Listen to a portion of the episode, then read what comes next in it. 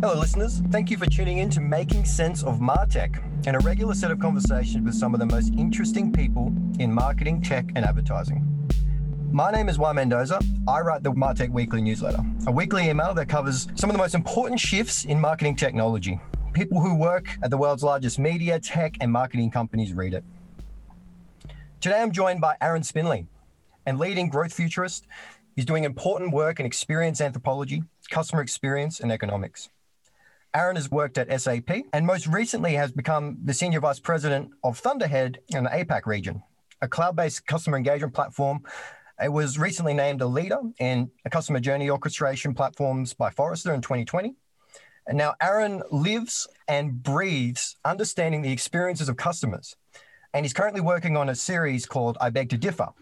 It's a series of articles for marketers, leaders in customer experience to really prompt uh, thinking and discussion around some of the concepts in our industry. Now, Aaron's article recently came out and I published it in T M W number twenty-six, discussing the concept of experience and how it's kind of like a shortcut for confusing an entire profession. And it was one of the most engaged with articles in that newsletter. So now I give you Aaron Spinley. Thanks very much, but it's a very generous introduction. I appreciate it. Yeah. So, Aaron, I'd love for you to open up um, this conversation with tell me a bit about what you do with Thunderhead, your background, and what led you to write this article on the topic of defining experience. Yeah, well, look, I guess for me, I've been looking at um, experience and the way that brands interact with humans for the majority of, of the last decade. A lot of reading and research and, and, and following um, interesting individuals and, and whatnot. And I think for me, um, it, it's become really clear that there is a lot of confusion around this word, and the word's become almost um, an all-consuming um, term that's, that's just used verbatim and replaced Um, or thrown into pretty much every sentence you can you can think of, particularly in the in the marketing profession and all of the, the sort of subset industries that sit around that. Um, so look, I, I've been really interested in it for a while, and I, I think it, it was part of the motivation for me in joining Thunderhead, which is it's a fascinating company. It, it, it's equal parts social sciences and technology, and it's really looking at how do humans actually behave. Right, because we often construct things like journeys or customer maps or things like that in the marketing world, which have really next to nothing to do with the actual human beings and the way that they actually interact um, ac- across a brand. They don't have a journey, they have multiple journeys, and they don't operate according to a linear set of inputs. They, they, they operate according to the messy human condition. And so understanding that stuff um, becomes really important. And I, I think it's a major problem that our industry doesn't really under, understand uh, those types of fundamentals. Yeah, that's great. And the concept of experience, uh, you know, I think it's kind of hitting a saturation point um, in the MarTech uh, customer experience uh, sort of mm. world where Um, it's almost inserted in every single landing page, every single pitch deck. You know, consultants recommend, in, you know, improving customer experiences. What does it all actually mean? Uh, you know, there's countless jobs now, customer experience professionals, you know, and there's, and it sort of applies to different layers in a business as well. Like you could be talking about experience from a customer service perspective, but then you could also be a product manager and be responsible for certain aspects of customer experience as well. And so how do you think this idea of experience has entered into the marketer's vernacular um, over the past few years? What do you think is causing that? Well, look, I, I think that's largely because um, what we've seen, particularly in societal shift, driven in part by technological advancement over the last decade or so, right? The, the book, The Experience Economy, that first started to unwrap some of these concepts was released in nineteen ninety-eight. So the phenomena um, and the dynamics aren't particularly new, but what is relatively new is the scale of that phenomena.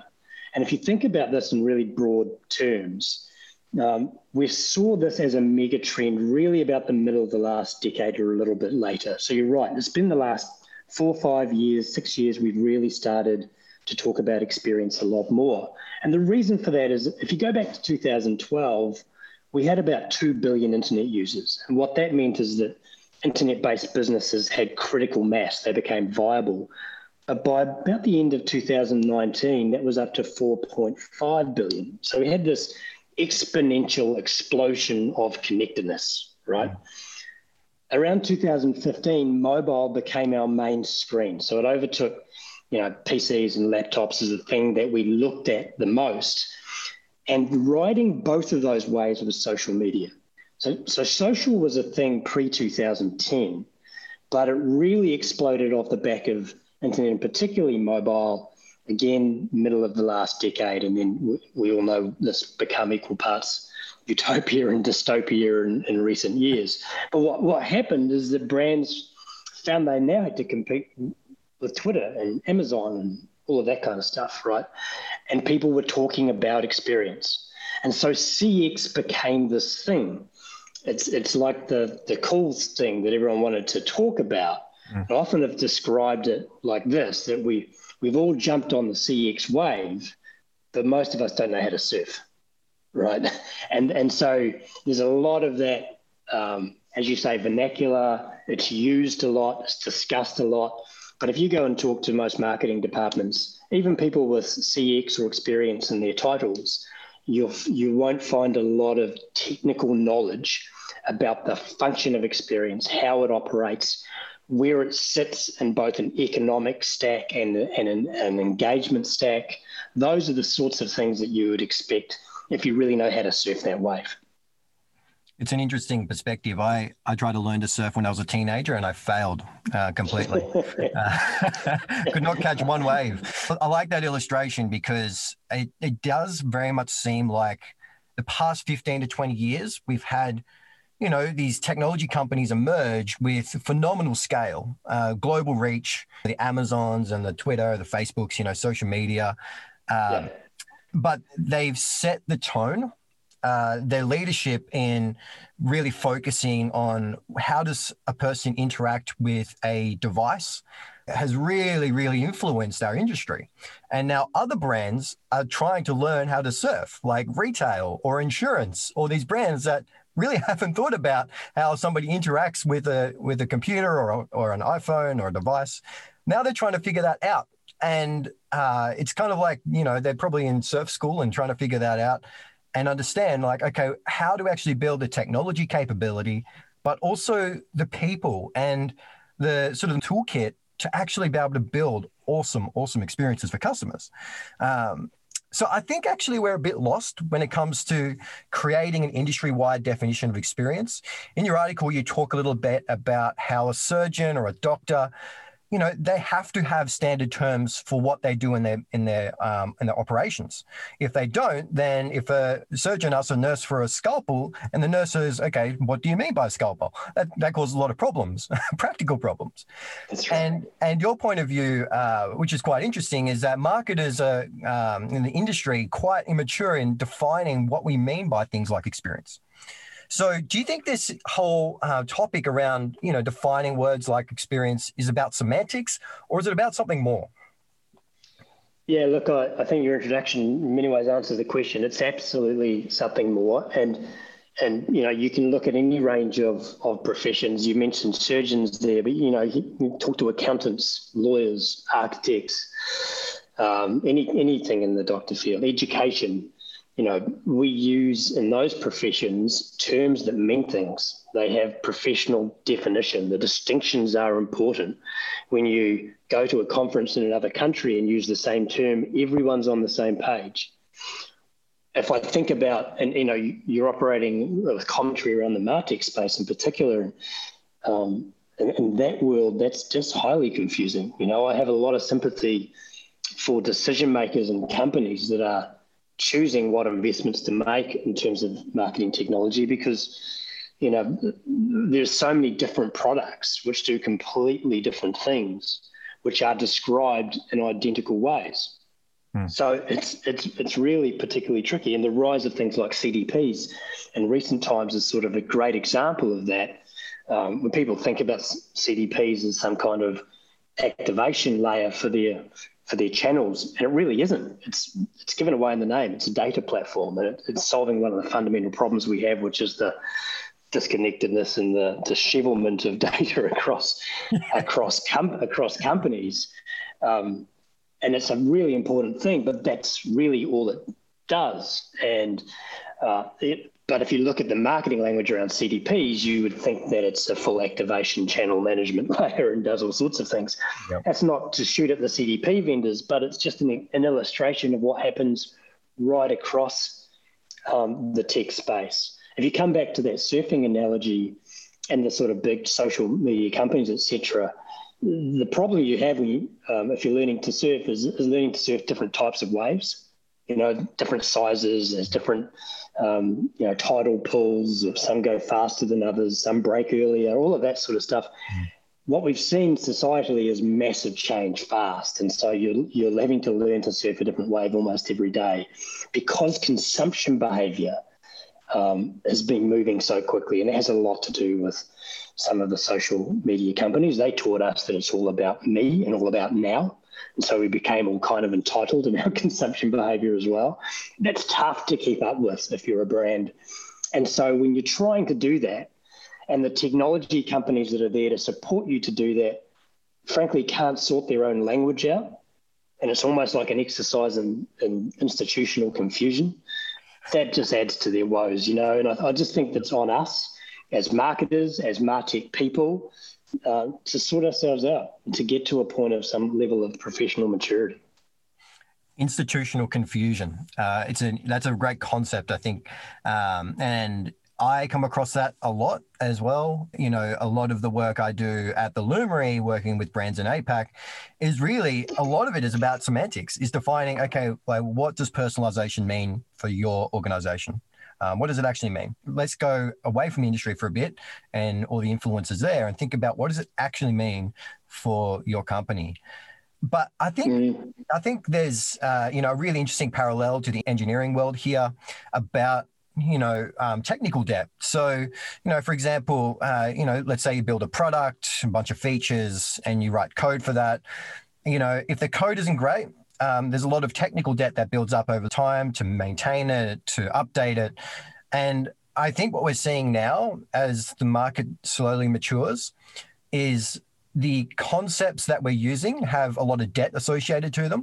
Uh, so, uh, you know, a technology vendor, let's say a consultant, and then somebody who's working in the practice, in the actual business, they have different definitions for things like experience. And so it's actually very hard to have um, productive conversations. And that's a, I think that's a phenomenon of, you know, concept debt uh, that accumulates over time. And it's kind of hitting a breaking point. People really don't know yeah. how to have a conversation about some of the concepts in a way that's clear and productive. Um, so I want to shift gears a little bit and talk about Uh, your perspective on uh, on how a customer experience function works in a business. So you say that, uh, you know, being able to create an awesome experience for customers um, has a lot to do with the things that businesses don't really um, highlight. So, you know, all the sort of shadowy, it's sort of in the background, a lot of its operations and data and technology and things like that. Um, how do you actually see, you know, the function of customer experience working out within an organization, and, and what do you think are some of the problems there? Well, look, I think if I come back to that term institutional confusion, I, I, I think that sort of tends to be a major problem for, for folks in the in the C X space. I, I always, when I'm working with an organization, try and simplify this stuff right down as much as possible, and, and it helps to think through kind of the four distinct economic eras and the economic offerings. And most people have a sense of what those are, right? So commodities, products, services, and experiences. And I can sort of talk about the interrelationship of those or the macro history of all of those. But if we fast forward to more recent times, where we see a lot of confusion is particularly between the services layer and the experience layer. Uh, this is kind of a, a really important thing to, to understand. So, you know, we sell as companies things to other people, whether they are commodities, products, or, or some kind of service. But we support the sale of that or the transaction of that through services layers and then sometimes through experiences. Services are those things that really just need to work. You know, we, we've heard of, you know, for instance, in the C X world, you hear a lot of people talk about frictionless experience, right? Frictionless experience doesn't even exist. In order for something to be an experience, we have to remember it. So you have an interaction with something that triggers an emotion. The emotion is the thing that enables the knowledge of that thing to traverse your lim- limbic system in your brain, and that stores it to long-term memory. Those things have to exist in order for it to be an experience. So the two ingredients are emotion and memory, and they're connected. If something is ex- is frictionless, you don't have any emotion about it, you certainly don't remember it, and it, therefore it's not even an experience.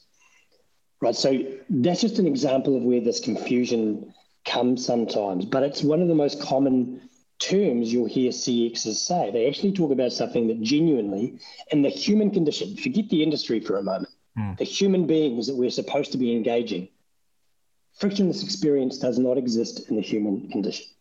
So when we break those things up and we think about particularly services to start, right, it's, it might be your commerce tools. It might be your contact centers. It's the way that your, your perhaps your staff or your um, in stores greet people and treat people. It's the kind of stuff that shouldn't be memorable, right? It should just work. It sh- everything should be easy. It's when you park your car at an event.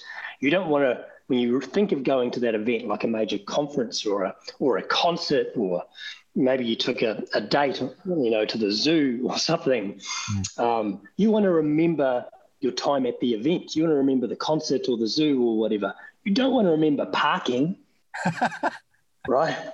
Right. You don't want to remember paying to get in the gate. Those are services. They're mm. supposed to be easy, over really quickly, and entirely forgettable. Mm. You want to remember the experience, because the, the experience inside that event is where you have an emotional connection. That's why you remember it. So the two things are really different, and understanding how you design for them are really different. And so to your to your question, uh, what a lot of companies are struggling with is, without understanding those definitions, they call a service an experience. And, well, they call everything an experience, which is part of the problem. Yeah. But they don't then know how to think about that critically. And instead of saying, hey, if I'm going to design a memory, and that's one of the things I think we need to shift our language to, is let's stop talking about experiences. We're designing memories for our customers. When you think about it like that, it changes the framing a little bit. So if I'm going to design a memory for a customer, I need to design the target emotion that they will have, because that defines how they will remember me. That defines how they'll remember my brand. Mm. I don't want to do that when they're in the payment engine. I don't want them to remember paying me. Right? That's just a, I need them to pay me, they need to pay me, we just need to get that bit done and out of the way. Yep. It's not particularly important for any of us. But what are the target emotions and the target memories that I want to create in my customers about my brand? Because, by the way, that is my brand. It's not my logo, right? It's not my tone of voice or whatever it might be. They can be inputs to the sorts of memories I'm trying to create. But my brand is the memories and the feelings that people have about me. And so separating the transactional service layer from the experience layer and thinking about them in those ways is something that we really need to get consistent on and understand in the industry. Yeah, there's there's some really great things to unpack here. Uh, I really like the uh, jobs to be done framework when thinking about mm. experience and service layer. Uh, particularly, there's one great illustration that's been floating around a bit of two images. One image is of, you know, a skateboard, but it's exploded. So, you know, all the bits and pieces that make up a skateboard are all just sitting there. And then right. on the left, on the right-hand image, there's um, somebody, you know, actually riding the skateboard. And customers buy the bits and pieces of the skateboard so they can actually ride it and enjoy it. And yes. I think a lot of the concept that you're talking around here is, um, so there's a there's a service layer, things like, you know, parking your car, or, um, you know, going through a checkout process, um, clicking through emails, things like that. And then there's the actual experience a customer has with the brand. And that's the thing that uh, customers take away, uh, you know, and, right. and there's a there's a really interesting perspective to this, because when a lot of uh, technology companies sort of position themselves, they say, look, we're doing great experiences. Well, is checkout, you know, doing a checkout, putting your credit card details into a form, is that actually an experience, or is that just a job to be done so that the customer can have the actual experience, which is a product? That's right. And so, you know, the only, the only, it's interesting because the only way you elevate a service like payment to being an experience is by screwing it up. Yeah. Yep. Seriously, because all you're doing is, again, you're triggering an emotion, but it's a negative emotion. Mm. Now, whether something is a negative emotion or a positive emotion uh, doesn't matter. That will support the, the that data to traverse your limbic system and become stored in long-term memory. So now they remember you for a negative. Mm. So you don't want your services layer to be memorable. It's not sustainable in the long term. There's a thing called a novelty principle. Um, well, I call it a novelty principle, which kind of is the exception that proves the rule. You remember when, when Uber first came out, right? Yep. And we, we jumped into an Uber, and then at the end of the ride, we were like, oh, I, I can just leave now? Do you know what I mean? I don't have to hand my credit card over or cash or whatever. That was an experience because it was so novel, hmm.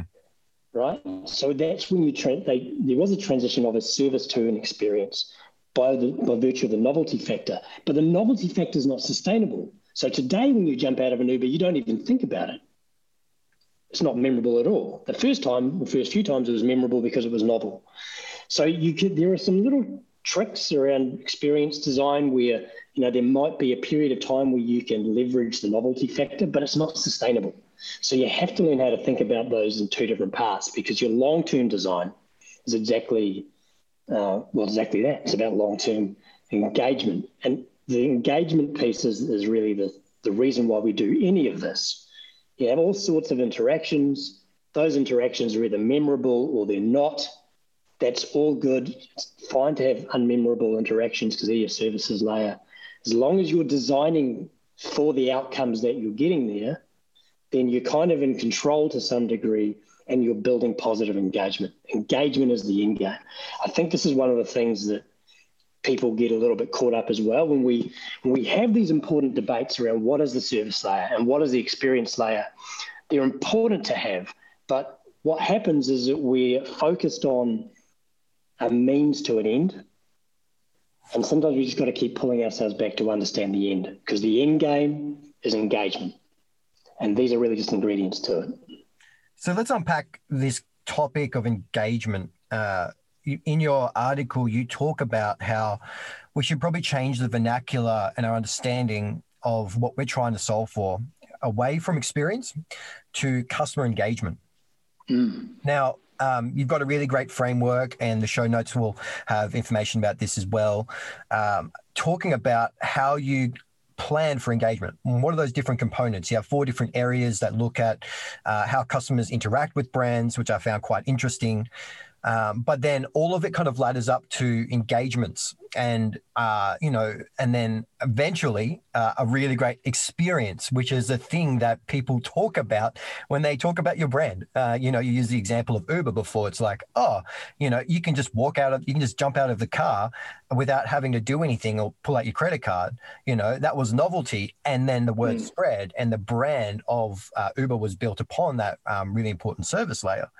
And so, uh, so I really like the concept, because it talks about uh, engagement as the end goal. Uh, you got different interactions that ladder up into engagement, and then experience is one of the things that customers actually talk about at the end of the day when they reference your brand. Uh, so I'd love for you to unpack the framework a little bit and tell me about these four different areas.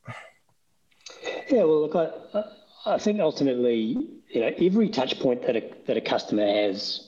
And, and I, I, we use the word customer, but I'll just, just replace that word with human, because it might be a student, it might be a shareholder, it might be a partner, it might be a supplier, it might be a citizen, right? These are just terms for groups of people. So they're all human beings. So anytime a human being interacts with an entity, in this case, customer to brand, um, you have an interaction of some description, and it can be absolutely anything.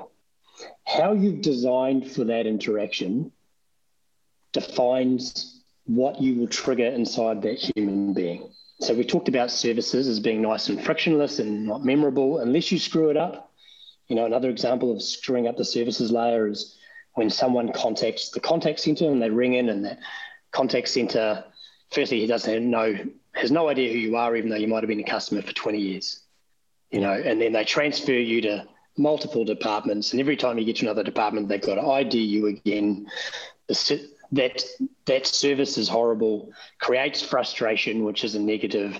You remember that. Now you've turned an experience, sorry, a service into an experience in a negative way, right? So again, low friction in anything that's a service. So your interaction is basically anything that happens.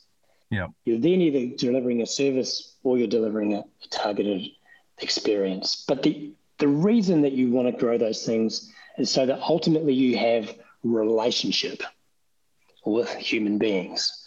And human beings are built for relationship. So that's helpful if you're a marketer, that your target audience is already built for the relationship that you want to have with them. Mm. Right? So that's that's tick. There's a big there's a big positive opportunity there. Yeah. What we've got to do as marketers is get away from yelling at them like the paper boy in the street all those years ago that just screamed, read all about it, read all about it, to get people to come and buy the paper. Mm. We've advanced our capabilities. We now have digital expressions. We now have data science and that kind of stuff.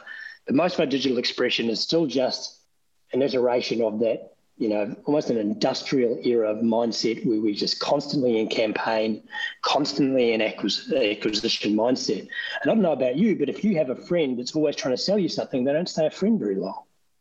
It's not a, you know, it's not a fun conversation, right? Well, it's an easy and, way to end a friendship, I think. Well, that's right.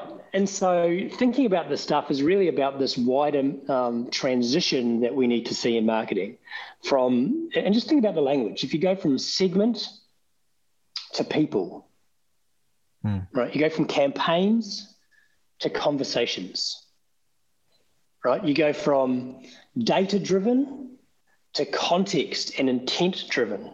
Hmm. What we're really talking about is humanizing and harmonizing the interactions between brand and customer. And if you philosophically are aligned to that, you'll know that the economics are pretty compelling around that stuff. There's lots of data and studies around customer lifetime value and, and metrics that you can apply in terms of, you know, the strong evidence that supports that approach commercially is far more effective um, economically than, than straight campaign and transactional marketing. The irony is that when you do that, when you get the relational aspects and the engagement aspects right, what happens is when you do run campaigns, because you should campaign, still run campaigns, of course, right? Something wrong with them in isolation. But when you do run a campaign to an audience that is connected with you emotionally, guess what? That campaign performs better. But most of our marketing world starts and lives and breathes in a campaign mentality. It's all about acquisition. It's never really about relationship. It's never about conversation. As we see the rise of, of you know, data and analytics and data science and machine learning and A I and all that kind of good stuff, what we're seeing now is that companies have got more and more and more data attributes that they don't really know what to do with, and they're trying to reimagine how to engage with a customer based on the data. The data is super important as a tool, but what we say at Thunderhead is that context trumps attributes. Yep. When you have context about the human being, you can then go look for the attributes that support the way that you need to learn to engage. But if you don't have context, it's just like, you know, rowing out into the middle of an ocean and hoping you catch something. It just doesn't, it just doesn't, you know, data science doesn't solve that unless you've got context. So we talk about, you know, engagement is not the same thing as involvement. Hmm. And again, that's another way of distinguishing between services layer and experience. Engagement requires a state of motivation. Yeah. Right. And motivation is driven in big part by a need or an emotion. Services layer is just you're transacting to get something done, right? You're just coming in and out the door. That's fine, really good. Um, that's involvement. But engagement is really, you know, requires that state of motivation. And so how do you get someone to be motivated to want to hang out with you in your personal life? You know, you hang out with them. You, you invest into the relationship. You catch up with coffees. You go for a beer, whatever that is, and you're coherent. So if I call your contact center, you know, they should know when they're talking to me before I even have to tell them that I was in the store yesterday. They should know that I was on the website two weeks ago mm. because that's just an extension of the same conversation. Mm. The fact they don't even know who I am is terrible. The fact that they don't know that they're in the middle of a conversation with me, not at the start of one, it's incoherent. Now, mm. if you met a friend for a coffee in the morning and and he said, you know what, let's grab a let's grab a beer tonight, and you catch up on the, at the bar at eight o'clock, and he can't remember you because he knows he knows you in the coffee shop. He has no idea who you are in the bar. Yep. That's what brands are doing to customers. It's incoherent. Yep. Now, if someone did that in your personal life, that's not a relationship that's going to last very long.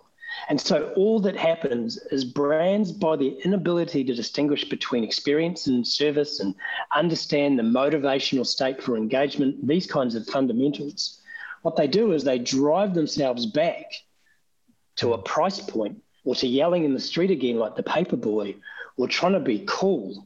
You know, marketers are often trying to p- create this personality over the top of companies to appeal to buyers when that personality isn't actually the personality of the company.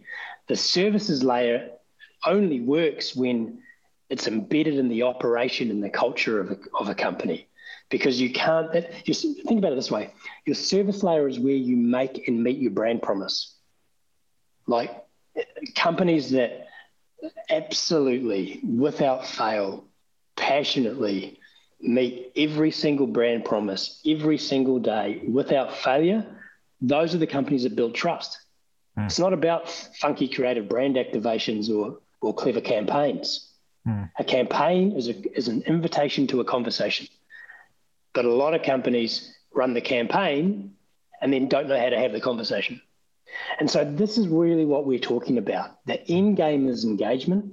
The components of that are all the interactions you have with a customer and a customer to a brand, and, and the way that you will ultimately be successful in building the engagement from that is understanding the differences between service layer, um, experience layer, and having a coherent, a coherent conversation and coherency across your brand.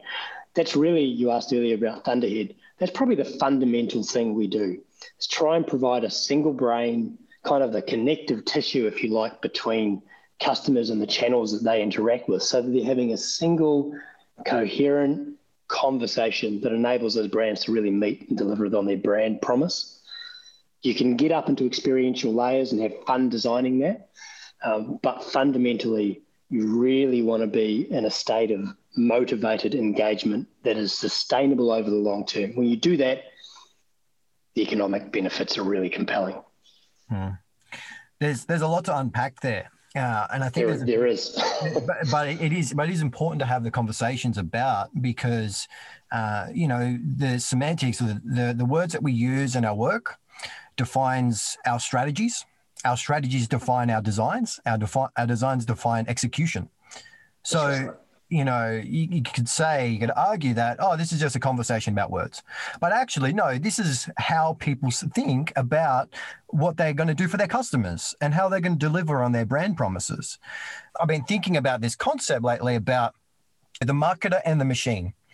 And just to backtrack from our conversation earlier, you know, we were talking about how a lot of these big tech companies have become those leaders and set the precedent, the tone for how brands are going to participate in this digital mm. world. Right. And then you've got in the middle of all that, you've got the machines, the customer data platforms, you know, email marketing platforms, you know, analytics, machine learning, and all those different bits of technology. And then you've got the marketer that needs to utilize that technology to deliver on their brand promise. But what I think is happening is that the, the marketer is living inside the machine. You know, they're actually thinking in the way, uh, maybe it's not so helpful, but thinking in a way that is very, very reliant on data and technology and, you know, solutioning. instead of actually thinking about the customer's experiences or the person's experiences, to your point, the human.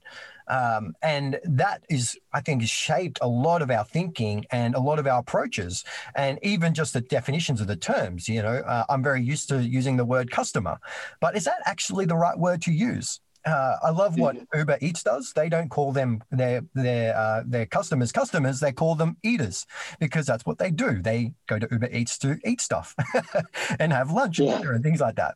And that's a real mental shift. Uh, and it's a completely different mental model than, you know, thinking about people as customers.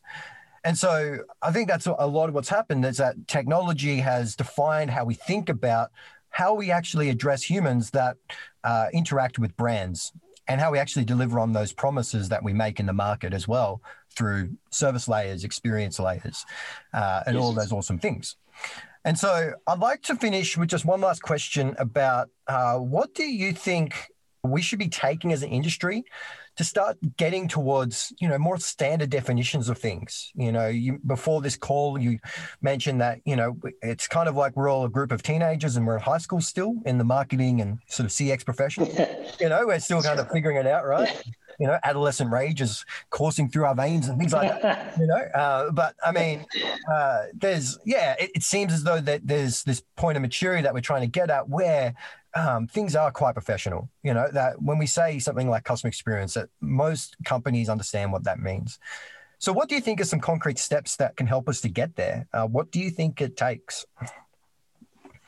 Yeah, and that's always the, the challenge, right? I mean, I, I think um, we live in a really interesting time, obviously, in terms of, you know, in the middle of COVID, and um, depending where you are in the world and, you know, how you perceive a, what a post-COVID world's going to look like. But one of the things that we've seen, which I think is, is a remarkable and positive thing, is that we've kind of recaptured our humanity a little bit. You and I were talking before we kicked off um, the interview proper about, you know, your kids were in the background and we could hear them, you know, playing and yelling and all that kind of stuff. And it wasn't that long ago that we would have shied away from having that kind of interruption in a in a business conversation. It would have been unprofessional. We weren't curated enough or whatever.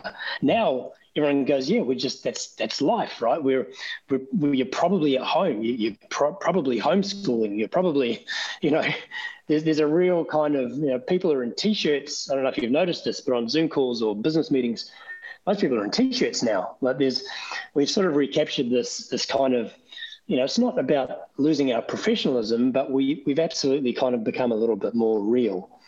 And and so, you know, these kinds of trends that are happening around the place, again, are representative of further shifts in society. Marketing organisations, marketing professions can, can only ignore those shifts for so long.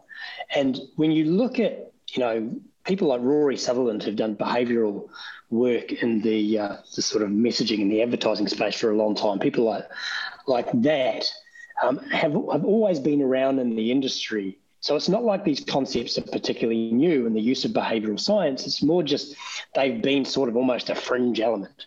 I think what we're going to start seeing now, and I don't want to sheet it all home to COVID, but certainly it's been an accelerator, is we're going to start seeing more social sciences in the industry. And as that happens, I think you're going to see a natural progression. So the good news is I think we'll, we will see some evolution here. Um, because, again, the economics of this stuff are really compelling. And at the end of the day, money talks. Yeah. The other thing that I think um, that we could focus on as an industry is just what we give voice to and, you know, the structural parts of the industry. So, you know, if you go to marketing conferences and marketing awards and those sorts of things, we're still predominantly talking about the same things that we were talking about ten years ago. We're still talking of awarding campaign creatives and things like that. And, and yeah, we're seeing more things like, you know, Best C X. And often if you look at um, winners of Best C X awards, they weren't even on the experiential layer anyway for the thing they won the award in. Yeah. So you can see the intent, right? You can see that, um, you know, the very fact we've got those categories like Best Industry C X or whatever is great. We need to take the next step to actually reward actual experiential execution. So in other words, go into understanding what it is that those awards should really be about. But without being too critical of the of the industry in that sense, it's encouraging again that you're seeing those those categories there. But we just need to improve that. So it's the structural stuff in the industry. It's the stuff we talk about. It's the stuff we recognise. And there's also a challenge for, for agencies, and, and I guess in your line of business, you'd under, understand this and see this a lot with some of your peers in the agency space. It's how do you shift the um, business operating model or the business model of an agency um, to be aligned to, to long-term growth? Because sometimes that's, you know, historically at least, that's often been about campaigns and acquisition only. But how do you operate more across the value Um, chain, and from a customer perspective and a, and a brand perspective? And we're seeing a lot of agencies start to really embrace new ways of thinking about how they partner with their with their customers. That's another structural example in our industry that I think is is heading in the right direction too. So there's a lot that is happening that is really positive. Um, am I um, am I happy with the pace of that change? No, but the reality the reality is that I'm on one voice. Um, there are lots more voices that are starting to talk about this stuff a lot more. Uh, the rise of things like the data data analytics um, is causing more and more critical thought around how we really meaningfully use data. That's ultimately going to take us back to what we say in Thunderhead around context, context trumping attributes. Um, but you're seeing that already, the rise of C D Ps, for instance, that we touched on before in the last twelve, eighteen months um, in particular, is really speaking to organisations trying to figure out how they really harness this data. So there's lots of paths, if you like, and roads leading in many ways back to the same place. And that is really, how do we engage with customers better? So I think there's a lot of positive things happening structurally. I think we just need to improve perhaps our accuracy and the pace of some of that that change. But I think the industry will get there. That's great. And yeah, uh, just to close things off, there's, I think you're right, the sciences are coming to marketing operations. So data science wasn't so influential even just five years ago in how marketers right. think about using data. But now it's very influential. Um, a lot of people I talk to day to day are data scientists. Uh, and I think the behavioral science, it's another sort of emergent, nascent um, influence on how marketers start sort of leveraging some of that sort of academic thinking. And when you put, uh, you know, academic discipline around something, it actually creates rigor. And it has it forces, the, it forces the issue to standardized terms, because it then becomes very hard to talk um, um, without those standard terms. And so I think that's, that's right. a really important point you touched on as well, there as well. Um, so uh, I think this conversation has been really insightful, illuminating, um, really helpful. Uh, so Aaron, I might throw to you uh, just to tell us where we can find you on the internet. Um, like everyone, I've got channels for Africa. Um, uh, look, I, uh, look, my, my personal website is, is spinley dot co, so that's S P I N L E Y dot co, uh, if you want to look at some of the more recent work. Um, my base of operations we discussed now is at Thunderhead, so that's just thunderhead dot com. Um, There's a, my writings on a bunch of different places. Um, I'm on the usual uh, social channels and that kind of stuff. But look, uh, probably the shortcut to all of that is um, hit me up on LinkedIn, and you'll find links to everything uh, off there, and uh, really happy to engage and, and chat with anyone. Great. Well, thank you for coming on to Making Sense of Martech. It's been a pleasure, and uh, always enjoy our conversations. I feel like we could probably talk for a couple of days and you'd have trouble in post-prod trying to, trying to pull this down to something succinct. I hope it's been uh, of interest to, to your listeners. Thanks for having me.